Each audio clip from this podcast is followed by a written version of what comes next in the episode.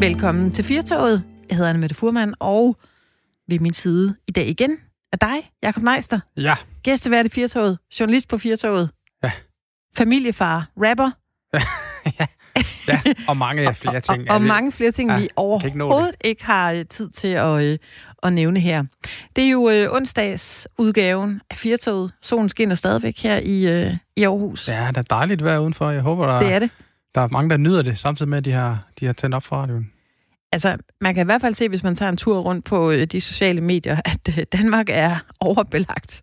Det må man Hvis sige. Danmark var en campingplads, hvilket den jo delvist er faktisk i år, Ja. den her sommer, så er der altså overbelægning på overbelægning på overbelægning. Det er ja. Helt vildt, som folk de øh, render rundt steder, som de måske aldrig nogensinde ville besøge. Der er jo altså steder i Danmark, som øh, jo øh, øh, fortæller om, hvor, hvor dejligt øde der er på den gode måde, hvor stille der er. Ja. Og nu er der simpelthen bare den ene turist efter den anden, fordi folk også kan komme gratis dertil. Ja.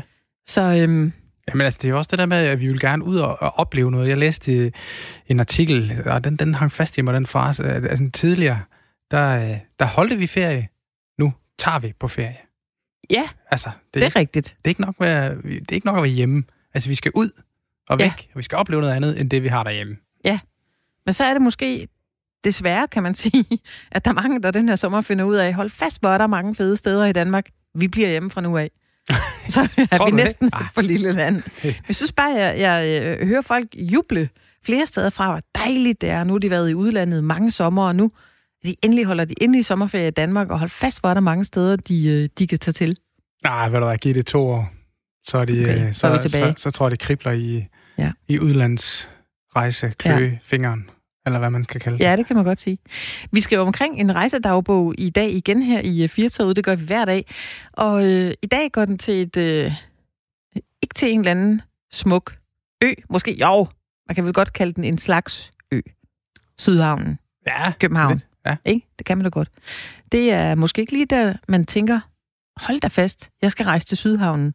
Men det skal vi altså i dag. Og øh, det bliver til dem, spændende. Ja, Ja. Og der er faktisk nogle, øh, nogle gode ting. Der er nogle gode fif, nogle gode rejsetips til Sydhavnen. Hvis man nu skulle øh, befinde sig i øh, København eller, eller omegn, og man har lyst til at øh, tage derhen, så kan man jo faktisk gøre det allerede i dag, hvis man har ferie. Men vi skal også øh, tale om, hvorfor vi ikke bærer masker i Danmark senere i dag her i, øh, i Firtoget. Og så skal vi tale om uddannelse. Mm. Af, fordi det er stadigvæk sådan, at mange, de fleste, efter folkeskolen, vælger at øh, gå på gymnasiet. Ja. Og øh, erhvervsskolerne pipper lidt, at det er ikke så godt. Det er Ja, de træt af. Det er jo langt, langt størstedelen, der vælger gymnasiet.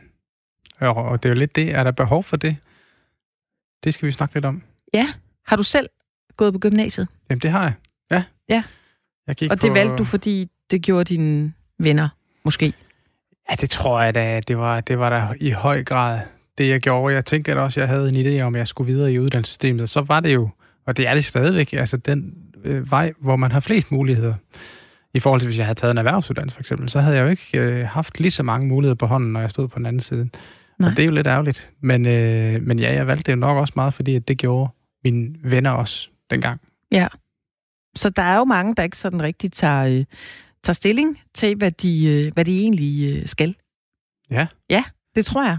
Altså, der er lidt lemming-effekt, tror jeg, med dem, der, øh, der starter i gymnasiet. Man ligesom følges ad, man har fulgt ad i folkeskolen, man følges videre ad på, øh, på gymnasiet. Og, øh, og det var derfor, vi øh, i dag kom til at, øh, at tænke på, at det her med at vælge en, øh, en erhvervsfaglig uddannelse, det er måske ikke så fint.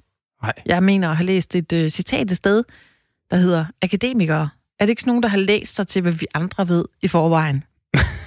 det, Det, kunne- det kan der godt være noget om. Ja. ja, og det er faktisk det, vi, øh, vi vil hen til i dag, nemlig at, øh, at spørge dig om, er man egentlig en, øh, er man en taber, hvis man vælger en øh, erhvervsfaglig uddannelse? Vi skal tale med øh, et par mennesker om lidt her i øh, 80 som øh, udtaler sig omkring det. Men det kunne være, at du er en, der har en erhvervsfaglig uddannelse, som er stolt af det, og som øh, også godt vil være med til at kippe med flaget for, at øh, der faktisk måske bliver, den bliver solgt Mm. lidt for dårligt også. Hvad er det, vi kan bruge den til? Fordi man kan jo bruge den til enormt meget. Og Ja. det er jo ikke alle i folkeskolen, som, øh, som bliver informeret ordentligt om det. Nej, og altså, nu spørger vi også meget provokerende, men det er simpelthen også for, for at få jer med derude. Altså jer, øh, der måske har en holdning til det her, jer, der kan, kan sige noget andet om erhvervsuddannelsen, det, det vil vi rigtig gerne øh, ja. høre om. Ja, gerne. Så øh, lidt sat på spidsen. Er man en taber, hvis man vælger en erhvervsfaglig uddannelse? Det er øh, det, vi har øh, på tegnebrættet i dag her i, øh, i Firtoget.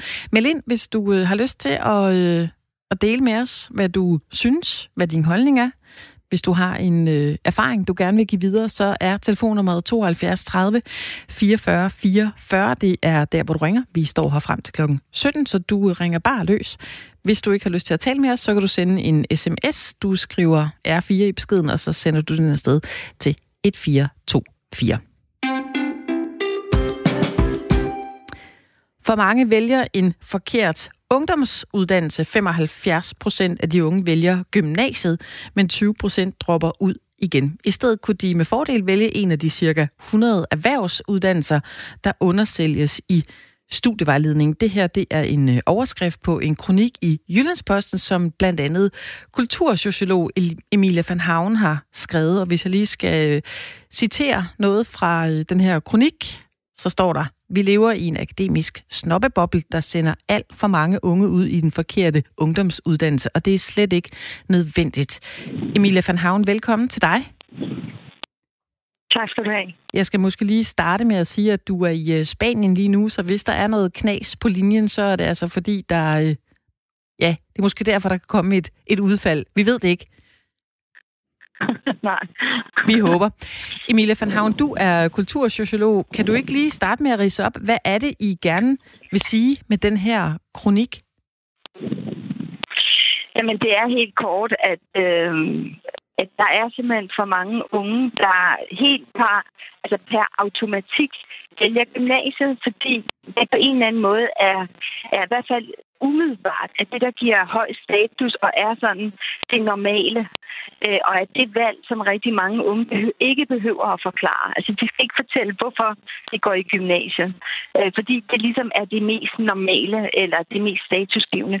Hvorimod, hvis du vælger noget andet, øh, medmindre du er blandt andre, der også vælger noget andet end gymnasiet, jamen så, så, så mange gange, så, så bliver der spurgt lidt ind til, nå, spændende, hvorfor du valgte det, eller det er det, der interesserer dig mere, eller et eller andet. Og det, der er problemet, det er bare, at der er jo altså omkring en femtedel af dem, der, der dropper ud igen. Øhm, og det er jo ikke bare et, et, et, et problem for gymnasierne øh, og for samfundsøkonomien i virkeligheden. Det er jo i høj grad også et problem for den enkelte unge, fordi det er jo uanset, hvordan man vender og drejer det mange gange, en eller anden grad af nederlag. Det har de ikke brug for.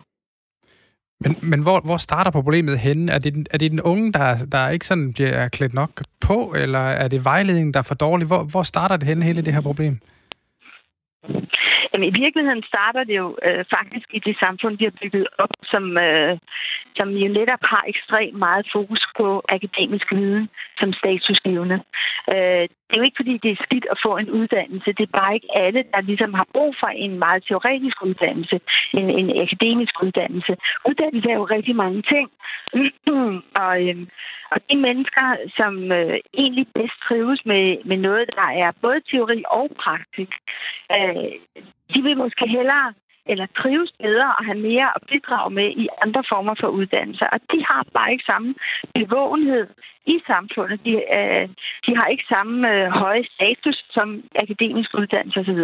Så det starter faktisk der med, at vi på samfundsniveau har en, øh, en forskellig opfattelse af, hvad der er, øh, har en høj værdi, og hvad der ikke har den helt samme høje værdi. Og det lægger sig så ind over øh, den studievejledning, der er, hvor at det mest normale er jo ligesom at tjekke ud, jamen skal du egentlig i gymnasiet, eller skal du ikke? Og, og, øh, og der er bare ikke lige så meget viden om de uddannelser, som ikke er gymnasiale. Men hvad synes du skal, skal ændres for, at det, at det bliver bedre? Det er, at der i hvert fald bliver oplyst meget mere om det. Også hos forældrene. Der er også rigtig mange forældre, som faktisk ikke rigtig ved, hvad der er af alternativer. Øh, det oplevede jeg jo også selv, da mine tre drenge skulle i gymnasiet. Altså for mig var det også nærmest et default, ikke, at de skulle i gymnasiet. Fordi øh, jeg er selv akademiker, og det er jo det, det, skal sige, det, det, det er sådan den mest almen brede øh, uddannelse, ikke? og så, så finder de ud af lidt af hvert af det hele, og så kan de gå videre derfra. Men øh, det er jo langt fra det, som passer alle bedst. Og især hvis 20 procent går ud, så er det jo fordi, der er faktisk 20 procent, der ikke er blevet oplyst godt nok om, hvad det er, de egentlig har, øh, altså, hvad de egentlig trives med, og hvad det er, de har talent for. Øhm, og bagefter har vi jo også en del, der får en, en, en studentereksamen, som rent faktisk ikke er særlig adgangsgivende til noget som helst. Så har det været tre virkelig hårde år, hvor de måske ret ofte har følt sig sådan lidt dumme og ubehagelige tilpas. Og det er, er altså det, det har det er der ingen, der får noget som helst øh, ud af. Det er ikke positivt på nogen måde for nogen. Men hvad, hvad er konsekvenserne, hvis vi ikke gør noget ved det her? Det er jo, at, øh, at det, der er normen, altså at gå i gymnasiet, øh, det får jo egentlig bare lov til at blive mere og mere normen. Altså ikke, der kommer nogle alternativer, som får mindst lige så meget bevågenhed. Og i virkeligheden, så burde alternativerne få langt mere bevågenhed end gymnasiet, fordi de fleste ved godt, hvad gymnasiet er i udgangspunktet. Øhm, så derfor er der faktisk brug for meget mere oplysning om, hvad er der egentlig af andre muligheder. Øh, og så er der en anden ting, som jeg synes er, er, er meget væsentlig. der kom lige en motorcykel forbi.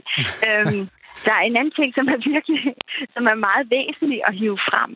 Og det er det her med, at, øh, at, at den første uddannelse altså ikke er den eneste uddannelse, man behøver at have i et liv. Så det, det valg, man har, som er de der 14-15 år, er slet ikke så sindssygt afgørende for hele ens livsforløb, som det mange gange bliver gjort.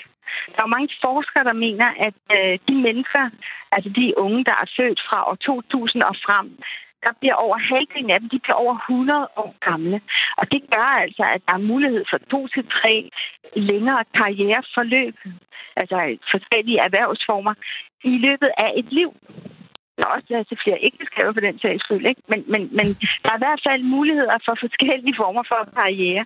Så, så øh, det er meget mere vigtigt, at man vælger noget, og så egentlig øh, bliver færdig med det, så man får en oplevelse af, at man kan gennemføre noget, og man får en mestring af et fag af en eller anden slags end det er at vælge sindssygt rigtigt, og så skifte det ud tre-fire gange i løbet af sådan en, en, altså en kort årrække, mens man er ung. Øhm, at man undgår alle de der fejlvalg ved faktisk at oplyse meget mere om det øh, i starten af. Men også ved at i tale sætte, at øh, gymnasiet er altså ikke det eneste statusskrivende. Altså, sådan er det jo heller ikke. Så firkantet er det jo heller ikke i virkeligheden. Men, men det er bare, at det normale er at vælge gymnasiet. Det er der aldrig nogen, der skal forklare praktisk Men nu er du selv inde på det her, Emilie van Havn, med, med at man har jo ikke et endegyldigt valg øh, valg, så man har vel også, øh, man kan vel også godt træde forkert, og så sige, så, så, så har jeg, jeg valgt forkert med, med at tage en gymnasiel uddannelse, nu tager jeg en erhvervsuddannelse i, i stedet for, og så får succes, succes der. Det der er vel ikke noget forkert i, er der det? Nej, nej, slet ikke. Altså, der er ikke noget forkert i det. Det er bare federe ikke at skulle igennem det der. Altså, at det er jo federe at træffe, at, at, øh, at vælge rigtigt første gang. Øhm, og så fordi man faktisk er blevet ordentligt oplyst og har, altså, har oplyst sig selv, fordi man har selvfølgelig også selv et ansvar for at gøre det. Øh, at sætte sig ind i, hvad er der egentlig alternativer, ikke? Altså, synes jeg virkelig, at det fedeste, det er sådan en eller anden form for akademisk retning, eller gør det bare, fordi alle de andre gør det, og fordi at øh, det er der, de fede fester er, og fordi at jeg måske føler mig lidt dum, hvis ikke jeg gør det, og jeg er den eneste, der ikke tænker på at gøre det, osv. osv. Der er en masse ting, man som ung også ligesom skal, skal opdage omkring sig selv og turde stå ved.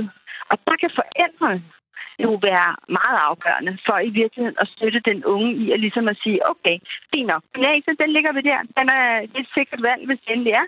Øh, fordi det er der så mange andre, der vælger. Øh, men lad os lige se på. Jeg kan se, at du har ta- altså, talent, og du har jo altid godt kunne lide at, at, at tegne, for eksempel, eller musik, eller håndværk, eller fodbold, eller hvad ved jeg, et eller andet. Og så kan man jo tage den samtale med den unge. Der er noget med, at jeg kan simpelthen ikke huske tallene øh, direkte, men det er noget med, at, at øh, 80-90 procent af forældrene synes, at de har talt nok med deres øh, unge om uddannelsen, men at det vist kun er halvdelen af de unge, der synes, at de har talt nok med deres forældre om det. Om det lige er talt, det kan jeg faktisk ikke huske, men det er i hvert fald helt sikkert, at de unge ønsker virkelig at tale meget mere med deres forældre om valget af uddannelse, end forældrene tror, at de unge har lyst til mm. og har brug for. Så som forældre kan man jo også tage et ret stort ansvar der. Emilie van Havn, er det ikke også noget med, at man skal få det kommunikeret på en anden måde i, i folkeskolerne i dag? Fordi det er jo der, det, øh, det allerede starter, og hvor man i 8. og 9. klasse skal, skal til at tænke i, hvilken retning man, øh, man vil. Og det kan jo være svært, når man jo. er så ung. Hvordan synes du, folkeskolerne kan blive bedre til at, øh, at tale med eleverne omkring det her? Jamen i virkeligheden, så kunne man jo godt, altså i stedet for at bare lave det der studievejledning, eller lave lidt praktik, som er meget individuelt, så øh, kunne det måske også være smart, simpelthen, at, at, øh, at man simpelthen altså, så det som så alvorligt eller seriøst eller vigtigt, at man brugte en hel uge sammen, hvor klassen tog rundt og besøgte forskellige former for arbejdsmuligheder, øh, ikke? altså forskellige fag, forskellige former for skoler osv., men hvor det blev en gruppeoplevelse. Altså i stedet for, at man selv må opsøge nogle ting, og selv ligesom må stå alene med det, så i den alder er det jo altså ret vigtigt, at man i virkeligheden føler sig inkluderet af fællesskabet. Øh, i, så, som, så at, at, hvad skal man sige, at den referenceramme, der bliver lavet for alle er en, som alle ligesom er en del af. Så at hvis der er en, der vælger noget andet end alle de andre, øh, så ved alle, hvad det er, der er tale om, og som ligesom kan sige, det kan jeg sgu egentlig godt se, det passer jo super godt til dig, osv. Så, så det bliver en fælles debat om de muligheder, der er i samfundet, frem for at de bliver individualiseret. Og det er faktisk en af de store udfordringer, øh, de unge har i dag. Det er, at der er nærmest for meget individualisering og alt for lidt fællesskab. Og vi har brug for det fællesskab. Altså, det er der jo så mange øh, undersøgelser, der viser, at det er vores gode relationer, der virkelig skaber et godt og et lykkeligt liv. Så det kan vi jo lige så godt putte ind i, og så bliver det jo også, hvad skal man sige, man fjerner en masse tabuer, som man måske ikke engang ved er der. Men ved at gå ud og, og, og, og kigge på et meget bredere spektrum af muligheder for fag og for øh, altså et virke som, øh, som borger i et samfund, ikke? Så, så begynder det lige pludselig at kunne ske noget andet. Men, men som jeg skriver kronikken, så, så lægger det jo også ud til både øh, studievejledning selvfølgelig, men også, øh, også øh, forældre i, i, i helhed. Og nu præsenterede vi jo i starten af programmet dig som kultursociolog. At, at det lyder jo lidt som om, at, det, at du har taget en gymnasiel uddannelse øh, ved at få ved, blive sociolog i hvert fald. Vil du ønske, at du havde taget en erhvervsuddannelse? Faktisk ville jeg ønske, at jeg havde været militær. Det har jeg tit tænkt på. Jeg ville gerne have været to år i militæret, inden, øh, inden jeg begyndte på noget andet. Øh, og, og, og det er så en helt anden snak. Men, men er der faktisk en ting, som unge i høj grad kunne bruge, og det kan godt være, at de ikke lige skal militæret. Det, det kan jeg sikkert få en masse meget kritiske røster til. Men det der med at bruge sig selv fysisk, at bruge sig selv fysisk og opdage, at man kan meget mere, end det mange tror, de kan. Ikke? Og så er det øh, enorme fællesskab, altså det, det gruppesammenhold, der kommer. Ikke? Øhm, det er, altså fordi det bliver meget praktisk orienteret. Ikke? Og det kunne være fantastisk for rigtig mange unge. Det kan man sikkert også lave uden for militæret. Ikke? Men, men i hvert fald, at der var noget obligatorisk, hvor man var øh, altså fysisk og fælles om nogle ting. Mm. Øh, så det var i hvert fald noget, jeg gerne ville have gjort. Altså, jeg er, nu er jeg personligt selv lidt nørdet. Altså, jeg elsker jo viden. Så derfor så passer det enormt godt med, med gymnasiet og det akademiske til mig. Men jeg vil gerne sige, at jeg, jeg var sgu ikke blinde i gymnasiet overhovedet. Altså, på ingen måde. Så det er jo også noget med, at man skal opdage, hvad der interesserer en. Og det opdagede jeg altså først i alder 29, hvor jeg begyndte at læse sociologi. Uh, inden da, så tog jeg en HD-afsætning, og det var sgu ikke... Uh, altså, jeg tog aldrig bøgerne med i seng, lad mig sige det sådan. Det var ikke lige det, jeg synes, der var sjovest. så man kan jo sagtens vælge, vælge forkert, hvis man kan sige det sådan, men alt skal jo være en erfaring. Mm. Emilie van Havn, kultursociolog, tak fordi du var med til en, uh, en snak om det her. Ha' en god dag. Jamen selv tak, i lige måde. Hej hej. Det vi øh, talte med Emilie van Havn om, var, fordi hun havde skrevet en øh, kronik i øh, Jyllandsposten, hvor hun øh, lige for at rise op, citere fra den. Vi lever i en akademisk snobbeboble, der sender alt for mange unge ud i en forkert ungdomsuddannelse, og det er slet ikke nødvendigt. Det er den snak, vi har her i dag her i øh, Firtoget. Altså er man sådan set på lidt som en, øh, en taber, hvis man vælger en uh, erhvervsfaglig uddannelse. Det uh, er det, vi har uh, spurgt, om du uh, vil ringe ind til os og dele med os, hvis du har nogle uh, erfaringer, oplevelser eller, eller holdninger omkring det. Og vi har uh, Torben med her i uh, programmet. Hej Torben. Goddag. Er du, øh, er du en, der øh, gik i øh, gymnasiet, eller valgte du en, øh, en anden vej i sin tid? Jeg valgte lige nøjagtigt en anden vej. Stik modsat af, hvad min øh, klasselærer og sådan noget sagde til mine forældre. Han skatter i gymnasiet. Ja. jeg kendte så nogle af mine øh, skolekammerater, der var gået i gymnasiet og havde mange venner. Og så siger jeg, ah, det der miljø, det er nok ikke lige mig. Så jeg vil ikke gymnasiet til stor skuffelse for lærere og forældre. Ja, hvad gjorde du så? Så tog jeg en uddannelse, som det var det, jeg gerne ville. Øh, og øh, så tog jeg en læreplads, og sådan gjorde man dengang. Og øh, det var også fint, at jeg blev udlært, og jeg vil nok ikke være den, den dygtigste svend men øh, derfor vælger jeg at sige, det der, det, det er meget interessant, men jeg kan ikke leve af det i længden. Lønningerne var ikke så gode, og så videre, og så videre. Og så siger jeg, at jeg må læse videre, og det gjorde jeg så på aftenskoler, handelsskoler og så videre, og fik nogle ganske udmærkede job. Og, hvordan, og der, er ikke nogen, der er ikke nogen, der har spurgt efter mine papirer. men, men Torben, hvordan har du det så i, i, i dag med, at du selv besluttede at fravælge øh, gymnasiet? Jamen, det er jeg da glad for. Øh, jeg kan jo søge alle de der, øh, hvad skal vi sige, mere intellektuelle ting. Det kan jeg jo selv søge. Og så kan jeg gå på kurser, jeg kan dit, jeg kan dat. Øh, og jeg har det bedste forhold til mine venner, der er gået i gymnasiet. Men så gik jeg jo på handelsskoler og så videre, så videre. Så jeg vil bare sige, gå ud og få en uddannelse. Det er ikke noget problem. I kan sagtens læse videre bagefter. Tak skal du have, Torben, fordi du ringede ind til os her i, øh, i Firtoget. Ha' en god dag. Selv tak. Hej.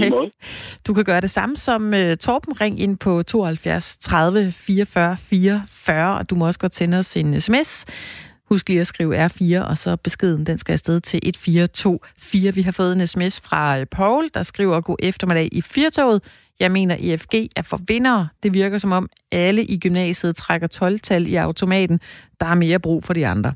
Og det er jo det, vi øh, taler om øh, i dag her i Firtoget. Blandt andet det her med, at de erhvervsfaglige uddannelser måske ikke anses som sådan fine nok, og øh, måske er der også øh, lidt mangel på at få kommunikeret omkring, hvad man kan med en erhvervsfaglig uddannelse i, øh, i folkeskolerne. Vi talte med kultursociolog Emilia van Havn, der havde øh, langet lidt ud efter lige præcis den øh, del af folkeskolen. Hun mener simpelthen ikke, der bliver talt nok om, hvad man egentlig kan bruge de her uddannelser til. Men nu skal vi snakke om en, der tidligere har udtrykt utilfredshed med den her prioritering, der er af de faglige fag i folkeskolen. Og det er dig, Morten Ryum. Velkommen til programmet. Jo, mange tak.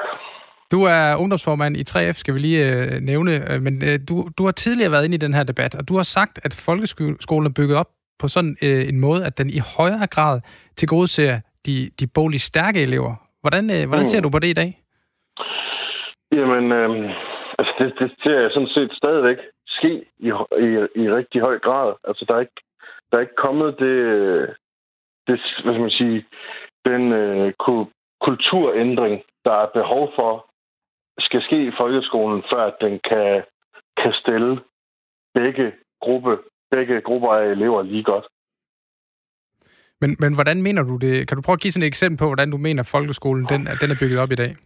Ja, altså, man kan sige, der hvor, der hvor det virkelig sådan skinner igennem i forhold til, at folkeskolen jo henviser, henviser og, og, og hvad man sige, pacer unge mennesker hen til de akademiske uddannelser, det er jo, at, at hver gang vi har kigget på, at der skulle være nedskæringer, hver gang der skulle være flere timer til noget andet, så har man taget det fra hjemmekundskab, man har taget det fra sløjt, øh, og, og, og de der, der bare mindede om værende lidt håndværksmæssige fag.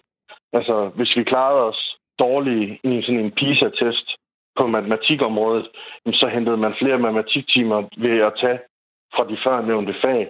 Og på den måde kan vi bare se, at der var konsekvent, hver gang der bliver prioriteret i folkeskolen, så er det øh, hen mod at gøre vores elever mere boglige stærke, end det er, og, og, og, og give dem en eller anden forståelse af faglighed.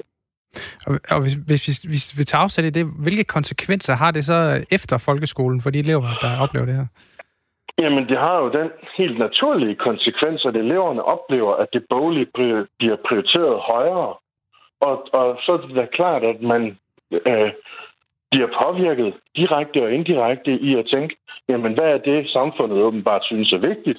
Jamen samfundet synes, det er vigtigt, at jeg er hammerne god til matematik, at jeg er hammerne god til dansk og historie og sådan noget, øh, og fysik, kemi. Jamen så må det jo også være noget af det, jeg skal vælge en uddannelse for, fordi det er jo det, folkeskolen viser mig er vigtigt. Og det er jo, det er det, der sker, hver gang det, det ene bliver nedprioriteret. Fordi så viser man jo, at det der med at kunne noget med sine hænder, det der med at have en stærk faglighed, det er ikke lige så vigtigt, som at være god til matematik. Synes du, der skulle være flere fag, som, øh, som retter sig mod det her? Altså et regulært fag i folkeskolen? Øh, nej, jeg synes faktisk ikke, at der skal regulære fag til. Fordi, og det er også noget, der har været i debatten tidligere, og det her problemet er, at at, at nogle politikere, de laver sådan en, så laver de sådan en hovsa-lappeløsning. Åh oh, ja, vi kan godt se, at der mangler noget faglighed i folkeskolen. Vi laver en emneuge, eller de får sådan en, en dag om måneden, og så bliver det sådan en eller anden... Altså, så bliver det sådan noget, vi skal lave, fordi politikerne siger det. Så bliver det sådan noget, vi skal lave, fordi øh, faglige find skal også lige have det rart en gang imellem.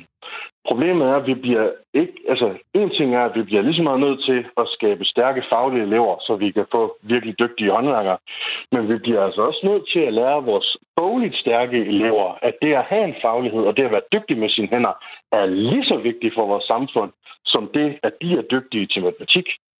Og det, og det gør vi ikke ved at lave et eller andet specielt fag, hvor øh, de bogligt stærke elever så måske slækker lidt af. Det, vi gør det ved at inkorporere det, fagligheden som en større del af den almindelige undervisning i matematik og i dansk og sådan noget. Og så, så bliver det måske lidt et, spørgsmål, et stort spørgsmål det her, fordi hvis, man, hvis, det ikke er, hvis det ikke, de her lappeløsninger, de ikke er gode nok, hvordan ser du så den optimale skole, hvor både faglige find er tilgodeset og boglige bog?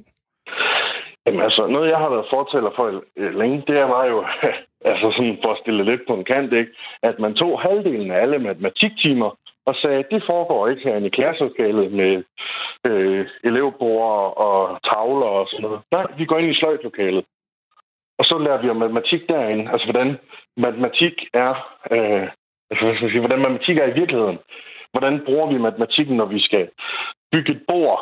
Øh, hvordan, hvorfor er trapper sådan, som trapper er? Altså, der er jo ikke nogen i folkeskolen, der lærer om trappereglen. Selvom det er jo for, altså, men alle kender til trapper. Alle bruger trapper det meste af dagen, men der er ikke nogen, der kender størrelsesforholdene på en trappe, selvom det er meget matematisk, meget praktisk, meget altså sådan nærværende. Det, det er noget, vi oplever hver eneste dag, men det er aldrig noget, vi hører om i folkeskolen. Og det er en måde at gøre det, og, og, og ligesom at indko, kunne inkorporere det her Emilie van Haven, som øh, vi talte med lidt tidligere, kultursociolog og øh, Erik Poulstrup, de ligger i deres øh, kronik i Jyllandsposten vægt på, at, øh, at valget af ungdomsuddannelse i øh, 15-årsalderen ikke nødvendigvis er så afgørende. Altså man kan sagtens skifte spor mange gange. Burde man ikke have mere fokus på voksenlærlingen, som øh, kunne blive håndværkeruddannet efter de øh, eksempelvis har gået i gymnasiet?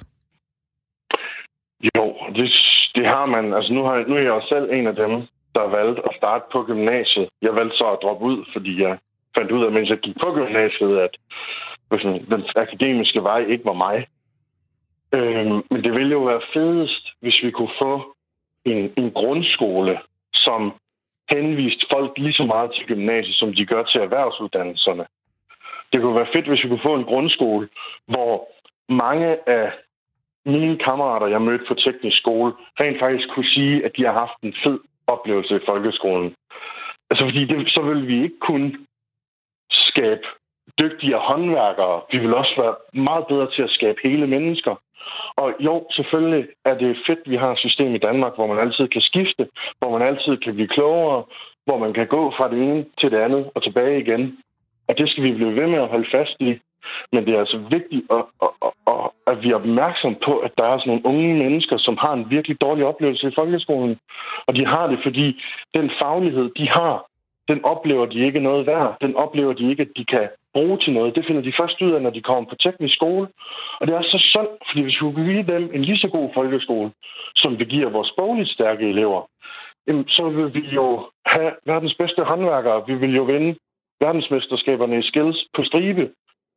Men fordi vi først begynder at bygge de her mennesker op, når de kommer til teknisk skole, så er der bare så meget, vi har mistet. Og det er det, der er problemet. Sådan, jo, det er fedt, at nogen bliver klogere, og nogen skifter og sådan noget. Men vi bliver lige så meget nødt til at, at skabe en god grundskole for dem, der allerede har valgt, at de gerne vil være dygtige håndværkere. Men det, det lyder jo alt sammen rigtig godt, det her. Du er selv ind på, hvordan, øh, hvordan løsningen den kunne være, at man vægtede øh, de faglige fag højere øh, ved, at, ved at for eksempel inddrage øh, sløjt i, i, som en del af matematiktimen. Mm. Hvor langt er vi øh, sådan politisk set fra, at det her det kan blive en reel løsning? Det er jo, det er jo, det er jo det, der er virkelig svært med sådan noget. Det kunne vi jo også se dengang regeringen forsøgte at lave hele den her folkeskolereform. Og det er jo bare, lige så snart vi begynder politisk inde på Christiansborg at snakke folkeskole, så er der lige pludselig rigtig mange mennesker, der har haft fingrene i klemme, og rigtig mange kæpheste, øh, rigtig mange hvad skal man sige, interessenter, der gerne vil give deres besøg med. Så altså for at være helt ærlig, jeg har ingen anelse om, hvor vi er hen politisk i forhold til at kunne få det her til at ske. Øh, fordi der er så mange variabler, når det kommer til vores folkeskole, at det, det, der må jeg sige, at jeg som betonarbejder, det kan jeg godt nok ikke stå om. Det, øh... Ej, det var selvfølgelig også et relativt, relativt stort spørgsmål, du fik der. Øh, men... Jo, men det, man kan sige, det er meget relevant, fordi det er jo netop også en anerkendelse af, at vores folkeskole, vores grundskole, betyder rigtig meget for mange af os. Altså, vi har alle sammen gået der, vi har nogle af altså børn, der går der, nogle har børnebørn, der går der. Ikke? Altså, det, det er virkelig, det er noget af det, der er med til at skabe de mennesker, vi får i fremtiden. Og det, er jo, det betyder jo også bare, at der er nogen, der har rigtig mange holdninger. Mm. Ja, hvis, vi, hvis vi prøver at tage, flytte et, et, øh, et trin videre i, øh, i uddannelsessystemet, altså det her, vi snakkede om med, med erhvervsuddannelser og gymnasier, fordi mange gymnasier er jo begyndt at oprette sådan nogle tværfaglige linjer, som for eksempel øh, Viborg Gymnasie HF, hvor man kan blive landmand samtidig med, at man også får sig en øh, gymnasiel uddannelse. Kunne, det, mm. kunne det ikke være en, en, en mulighed at lave flere af sådan nogle kombinationsuddannelser med erhvervsuddannelse og gymnasieuddannelse? Jo, og det er jo også derfor, vi har lavet øh, den, der hedder EUX, hvor man jo får et, et svendebrev samtidig med, at man får en studenterhue. Og jo, jeg tror, altså det er stensikkert også noget af det, der er med til at fjerne den der tabuisering, fordi der er jo sket en utrolig stor udvikling på vores uddannelsesområde. Hele den der mobilitet, vi snakker om, som vi har i dag, den havde øh, mine forældre, der er født sidst i 50'erne, den, den havde de ikke. Altså, der var det sådan, når du, når du blev kok, når du blev elektriker, så var du kok og elektriker resten af dit liv. Og det er, jo, det er jo så sjældent, vi oplever det i dag. Altså, men det handler også om, at de har været vant til, at der har været en eller anden, sådan, når du bliver det her, så er det det her resten af dit liv. Og der ser man bare, altså det har været svært at kunne komme videre for det. Det er det jo ikke i dag, men det er jo noget af det tabu, vi ligesom skal have, have fjernet fra erhvervsuddannelserne. Øhm, så jo, jeg tror, de er med til at kunne bløde nogen op i forhold til at tage en erhvervsuddannelse. Men der er stadigvæk nogle, nogle ret massive problemer med erhvervsuddannelserne, som vi også bliver nødt til at i tale sætte, før vi ligesom får det der uddannelsesnopperi pillet helt ud af samfundet. Morten Røhm, ungdomsformand for 3F. Tusind tak, fordi du havde tid til at være med i vores program. Det var slet. Tak for, at I mig. Vi har spurgt dig, der lytter med her i, øh, i Firtoget i dag, om, øh, ja, om du også synes, det er, øh, om man er sådan lidt en, en taber, hvis man vælger en øh, erhvervsuddannelse. Det er lidt sat på spidsen selvfølgelig. Vi har øh, Bo med på øh, telefonen. Hej med dig, Bo. Ja, hej. Velkommen til. Tak skal du have. Er du sådan en, der bare har gået den øh, slagende vej, folkeskolen, gymnasiet, universitetet? Nej. Hvad har du valgt? Nej, det er, Jamen altså, for lige at spole tilbage, så øh, tog jeg min 10. klasse. Og øh, derefter så, øh, så øh, valgte jeg faktisk at tage militæret, selvom jeg trak frinummer, fordi øh, som mener, der er en, der snakker noget om, at der var en, der kunne tænke sig måske at prøve de, de ting. Og øh, jeg gennemførte så min måneders øh, soldatertid, og, øh, og så havde min far sagt til mig, jamen altså, da jeg skulle ind i militæret, hvad er nu med plan B? Hvad skal du bagefter? Sådan, så jeg hele tiden var et skridt foran mig selv, og det havde jeg egentlig aldrig tænkt over. For mig var det som teenager eller ung, var det bare at leve nu og her, og jeg gør det, jeg vil. Uh, og så tænkte jeg, okay, min far er sejlet, det vil jeg prøve. Så jeg, jeg tilmeldte mig så en uddannelse som sømand fra Søfartsskolen. Og det gav mig faktisk noget ro, fordi så vidste jeg ligesom, at øh, når det var det, jeg skulle bagefter soldatertiden. Øh, så det var sådan, så der var en, en, en lidt længere øh, langsigtet plan med mig. Og øh, da så var færdig som soldat, eller røg som sømand og gik i land efter tre år fandt ud af, at det var ikke det, jeg ville. Så kom jeg ind i en krise, fordi så vidste jeg slet ikke, hvad jeg så skulle ud med. Og øh, jeg var noget af alder, hvor det var måske lidt svært at, at tage en HF, tænkte jeg sådan noget. Men jeg meldte mig til en HF øh, som 22 år. og Jeg gik i klasse med på 16-17 år, og det var jo heller ikke altid lige sjovt, fordi der var gang i den. Og jeg følte mig lidt ændret end, de, øh, end dem, og øh, øh, så jeg fik aldrig gjort det færdigt, den HF der øh, på to år, og det ærger mig lidt i dag, men det er så, hvad det er. Og så var det ligesom et nederlag for mig lidt. Og øh, så ville jeg gerne i gang med en uddannelse øh, på en eller anden måde. Øh, men, men jeg skulle så øh, stifte SU, og der var en masse ting omkring det her, som gjorde, at øh, jeg afholdt mig fra det. Det var meget ufaglært arbejde. Jeg kan formodentlig sådan noget med at arbejde på en tankstation og, og sådan forskellige ting. Ikke? Øhm, men da jeg så blev 30 år, øh, så fik jeg sådan en studie til noget hjemmepleje øh, som ufaglært. Og øh, og øh, det var så også fint. På det tidspunkt, der krævede man ikke, at man skulle være øh, øh, faguddannet øh, som sådan, og det er der, stadig nogle steder i dag, som man ikke skal. Øh, det kan være på grund af økonomi eller andre ting, men man, i dag ser man gerne, at man er uddannet. Og øh, så begyndte min lærer at sige til ham, var ikke noget for dig at blive det? Øh, uddannet øh, social- og sundhedshjælper. Så tænkte jeg, jo, men øh, jeg har ikke råd til at uddanne mig, fordi det koster en masse penge og SU, og jeg Nej, men det skulle jeg ikke tænke på, fordi der kunne jeg få, øh, hvad er det, voksenløn. Jeg tænker, nå, okay, så er det en helt anden liv, ikke? Så, så det, jeg tænker, det er, at man måske, øh, at man, øh, det er, vi alle sammen er ikke ens, og der er, ved, der er nogen, der ved, øh, hvad de vil øh, allerede meget til alder, og så er der dem, der aldrig rigtig øh, finder ud af det, og så er dem, der finder sen alder, og for mig var det sådan en sen alder, og øh, jo, øh, men det, der hjalp mig, det var den voksenuddannelsesløn. Det vil sige, det, jeg fik jo faktisk en løn for at tage en uddannelse. Det synes jeg, man skulle have meget mere af. Øh, og kigge på det. Øh, øh, så man også kunne hjælpe de unge mennesker, der måske har det svært at finde noget, de vil. Og det kan også sagtens være at integrere de unge øh, nydanskere eller sådan noget. Man kan set øh, begynde at tilbyde mere voksenhed. Mm. For at fastholde dem i, at det er, der er en guldrød i det her, ikke? så de skal til SU og den slags, eller leve for, for noget, der nærmest er lige meget. Ikke? Ja. Bo, tak fordi du øh, gav din øh, gode ord videre til, til os og de andre lyttere her i, i Firtræet. Jamen, det var så lidt. Ha' en god dag. I lige måde. Hej så. Hej, hej så længe. Vi skulle øh, meget gerne have Morten med på øh, telefonen her i Firtoget. Hej Morten. Ja, rigtigt. Jeg sidder lige her. Velkommen til programmet.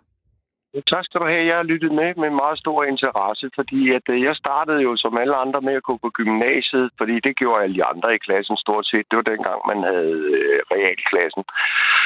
Men øh, jeg fandt hurtigt ud af, at det var nok ikke det, jeg skulle være. Så jeg blev uddannet pædagog og efterfølgende håndværker og teknisk skolelærer og har så arbejdet i alle de der grene lige siden. Ikke?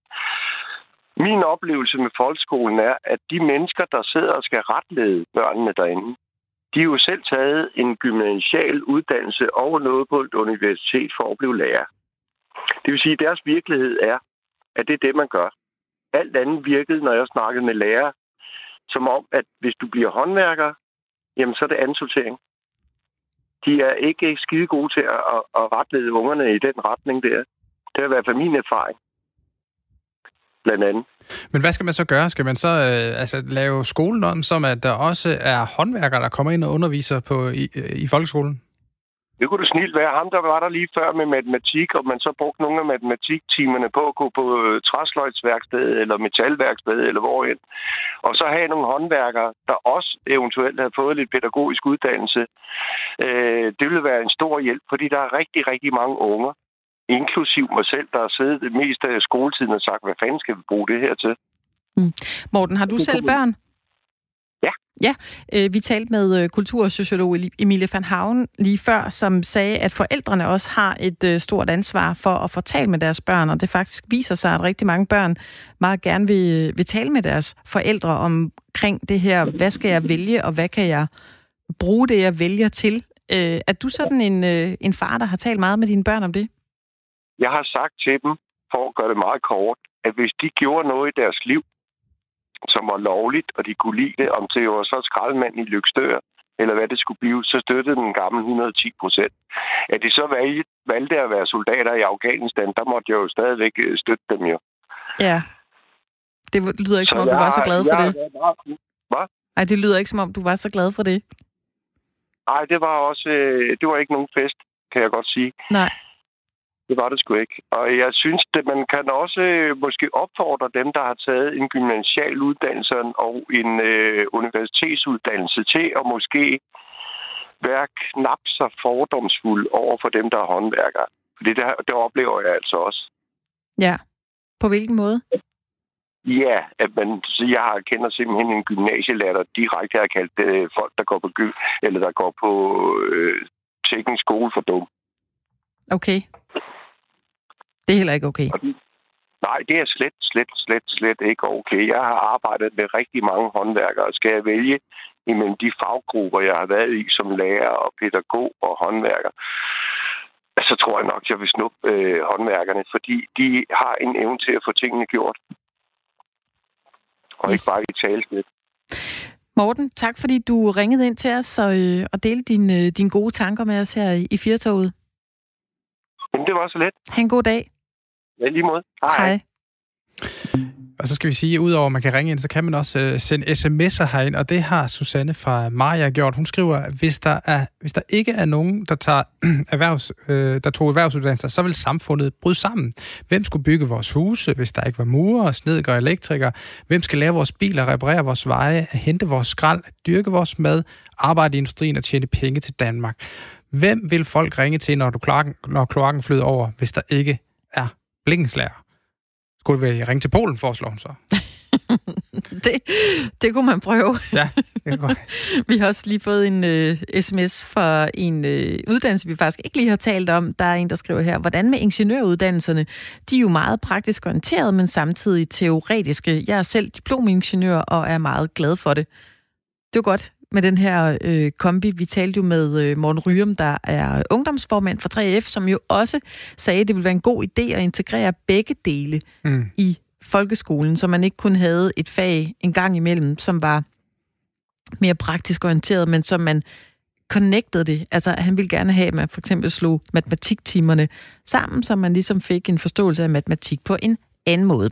Hvis du har lyst til at øh, ringe ind til os og øh, dele dine øh, erfaringer med os, så må du meget gerne gøre det. Det vi sådan lidt har sat på spidsen i dag her i Firtoget, det er nemlig det her med, er man lidt en taber, hvis man vælger en erhvervsfaglig uddannelse? Det er jo blevet lidt sådan, at man, man stadig højner de akademiske uddannelser lidt for meget. Og øh, ja, det vil vi gerne høre din øh, mening til. Vi har øh, Nils med på telefonen. Jeg er lige her, og Hej, jeg, vil bare lige, øh, jeg vil bare lige indskyde, at øh, øh, for de unge mennesker, der skal til at starte deres tilværelse, så er der altså håb forud, fordi at, øh, jeg var selv et eksempel på, at øh, efter en øh, læretid som øh, mekaniker i fire år, og øh, derefter arbejdet med biler i over 20 år, øh, både som værkfører og serviceinspektør osv., øh, og var faktisk hele, hele, hele, hvad skal man sige, paletten igennem inden for mekanikerområdet og så endte op med at blive øh, sælger på øh, Søndagsavisen i 21 år og solgte annoncer og, og startede med at lave annoncer for motorfolkene selvfølgelig med deres brugte biler osv., men øh, endte så op med både at fotografere og beskære og lave layouter og alt muligt, både til frisører og, og alle mulige andre øh, trættestanler og så videre, så videre. Så, øh, og det, det mener jeg bare, at det, øh, det viser bare, at øh, at man, man er måske ikke helt klar over selv, hvad det er for nogle øh, evner, man øh, besidder, og, og hvad det er for nogle ting, som øh, man kan, øh, når man øh, skal starte sit liv. Og det kan være utrolig svært. Og jeg synes, før i tiden, du ved, der blev man sendt ud i erhvervspraktik, for eksempel på skolen i de store klasser, så kom man ud, du ved, en uge øh, som elektriker, eller en uge som VVS-mand, eller et eller andet, så man lige kunne komme ud og snuse til det. Det ved jeg ikke, om de har mere.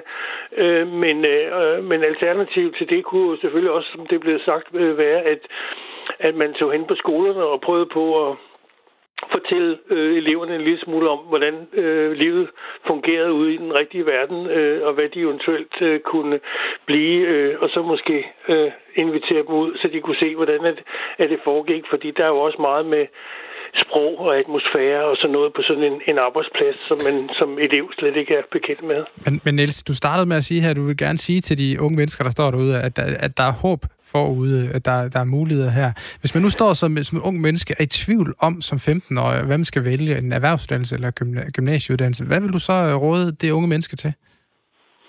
Jamen altså, du ved, øh, før, altså i gamle dage, da, da jeg var ung, ung mand, ikke, der, der, der der havde man jo nogle rollemodeller. Altså nogen, der måske var mekanikere i forvejen, eller politifolk, eller hvad det nu var, og synes at det, det var måske det, man skulle være. Fordi der, der havde man et eller andet, du ved, at, at, at, at kigge på, ikke?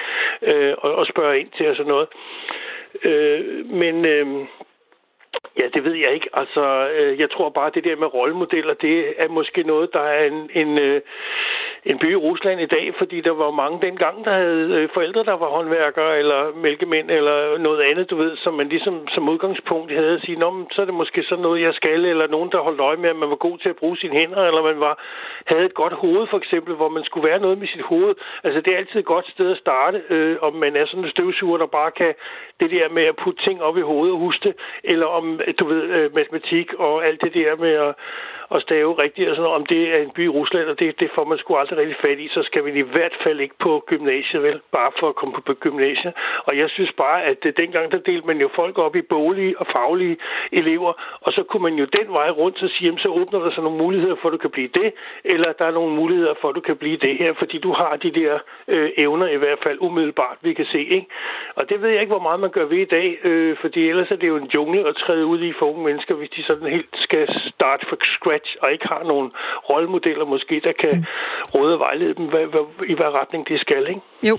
Nils, øh, lige her til sidst, inden vi, vi slipper dig, synes du, det kunne ja. være en god idé, hvis sådan en som øh, dig for eksempel besøgte folkeskolerne for at fortælle om, øh, om dit arbejdsliv? Tror du, det kunne inspirere de unge mennesker i dag? Det har jeg faktisk allerede gjort. Ja, selvfølgelig Fordi har du det. At, øh, Ja, fordi at jeg har nemlig også øh, i, i forbindelse med, at jeg var mekaniker, undervist på aftenskole, øh, øh, blandt andet piger, som jo gerne ville vide noget om den der bil, de kørte rundt i, hvordan man kiggede på batteriet, og hvor man kiggede efter olie, og hvad var møtringerne skulle pilles af, når de skulle skifte hjul og sådan noget. Det, det var helt helt basale ting. Og det var skide sjovt og smadret spændende. Og når man kommer over og spørger eleverne i dag, øh, i de der voksne klasser, hvad de skal efter skole, så, øh, så, så kommer man jo tit til at snakke om det der med, Altså, om det er noget, som man kan være bekendt og fortælle andre om. Altså, du ved, der ligger sådan et eller andet med, hvor meget giver det, du ved. Øh, og er det sådan noget, hvor man skal have slips og skjorte og kan risikere at komme til at køre en Mercedes? Altså, det, det er blevet sådan noget, øh, fordi de får så meget input i dag, som vi andre jo ikke fik øh, via både film og, og computer og alt muligt andet. Altså, som gør måske, at det bliver endnu mere, øh, du ved, spot på de der ting, hvor man så siger, det er det, man snakker om. Det er det, vi skal være, ikke? Så. Niels, tak fordi du ringede ind til os og, øh, ja, og gav de kloge ord med på vejen. Det er godt, vi snakkes ved. Det gør vi. Hygge jer. Hej, hej. Hej, hej. Og det, vi har talt om den her time i, øh, uddannet, eller i, i uddannelsen, det er det jo ikke. Det er lige før, det føles som om, det er sådan en, en, øh, en, øh, en lille lektion, vi har her i Firtoget. Vi har talt om øh, erhvervsuddannelser versus de øh, akademiske uddannelser. Det er det, vi har øh, talt med dig om i, øh, i den her time, og vi har øh, fået en del sms'er også. Der er kommet en her fra, fra Claus, jeg lige tager med. Er man i tvivl om værdien af erhvervsuddannelser, kan man betragte folk, der støber gulve og sætter fliser op i badeværelser. Det er bestemt kundskabstunge uddannelser. Når man forstår og værdsætter samspillet mellem teori og praksis, så indser man også, at begge dele er helt essentielle for samfundet. Sådan. Sådan, ja, de er essentielle. Og det er også det, det er jo derfor, vi sådan lidt øh, prøver at spørge lidt skarpt ind til det her, ikke? Om, om man er en taber, hvis man er vælger en erhvervsuddannelse. Det er, ja. jo ikke, det er jo ikke det, vi mener. Vi vil bare gerne høre jeres holdning til det. Ja, selvfølgelig. Og tak til, øh, til dig, der har, øh, der har ringet ind og også øh, sendt sms'er. Bliv endelig ved med det. Nummeret det er 72 30 44 44. Og øh, sms'en, den er også åben selvfølgelig. Skriv R4, så er din besked, og den sender du til 1424. Og så synes jeg lige, vi skal slutte øh, timen af her i Firtoget med et nummer fra et band, der hedder Jung. Og apropos det her med at, at droppe ud af en uddannelse og øh, tro på drømmen, så har de faktisk alle tre gjort det. Mm. Jung. De øh, mødtes, øh, to af dem, på en øh, højskole, hvor de begyndte at spille musik sammen. Og øh, så teamede de op med øh, øh, tredje mand. Nu kan jeg simpelthen ikke huske, hvad han hed til fornavn. Er det Janus Jung? Jakob Jung? Jeg kan ikke huske det, det meget. Han havde Jung til efternavn. Men i hvert fald så øh, startede de øh, en snak om, om de skulle blive til noget, om de skulle lave band, om det, øh, om det virkelig var noget, de skulle, skulle satse på. Og øh, de gik øh, alle tre på øh, videregående uddannelser, og så var det den ene af dem, som øh, tog springet og sagde, nu gør jeg det. Jeg dropper ud, jeg satser. Øh, og det, øh, det ventede de andre to i, øh, i gruppen så lige lidt mere at gøre, men øh, de blev inspireret af hinanden alle tre. Så de droppede faktisk ud af deres videregående uddannelser for at, at satse på, øh, på Jung, og det, øh, det gik jo rigtig godt faktisk, da de ja. fik deres øh, første nummer spillet i, i radioen, så er de jo... Øh, så har de siddet på en, en lille raket siden da, på vej op mod, mod stjernehimlen. Ja, det er jo også et slags håndværk. Altså, ja da. musikken. Det er det. Det er, det er jo et håndværk, så de har også sat på det, det håndværksmæssige frem for øh, den akademiske uddannelse, kan man sige. Ja, og det er jo også det her med at, at tage en chance og turde gøre det, og det gælder jo ikke kun, hvis man er musiker, det er jo i hele livet. Mm. Man kan jo ikke vide, om den uddannelse, man føler er helt den rigtige, om man ender med at blive så vild med den, at man bruger den til Ej, noget. Ej, vi jo tilbage til det der, som, som helt to, altså som vi udsprang den her diskussion omkring den kronik, som uh, Marie, Emilie von Havn og, og Erik Poulstrup har skrevet i, i Jyllandsposten. Det her med, at, at vi har altså flere valg i livet, flere skift osv., uh, som, som uh, uddanner os i forskellige retninger. Det er det. Lige til at slutte timen af, så, øh, så skal vi høre Jung med det nummer, der hedder Blitz Baby. Måske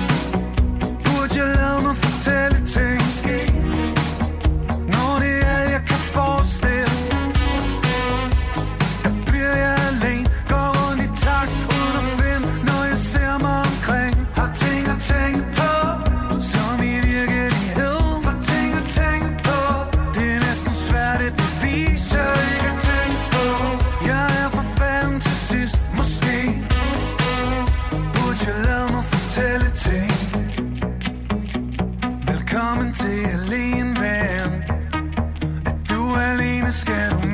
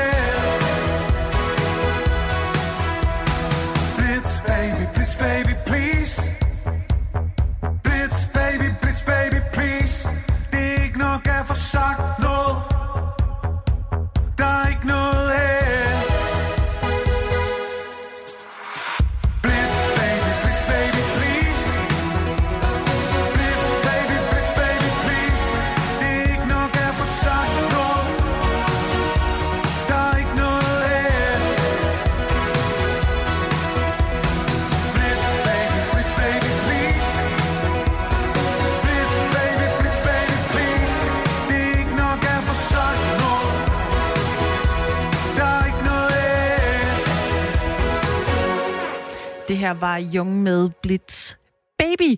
Vi er ved at være slut med den øh, første time her i øh, Firtoget. I næste time, som øh, vi jo har, vi har en time nu, vi sender ind til klokken 17, der skal vi tale øh, om det her med, at vi ikke bruger masker i øh, Danmark, trods det, at øh, vi stadig er i en øh, coronakrise, og mange andre lande jo øh, gør det.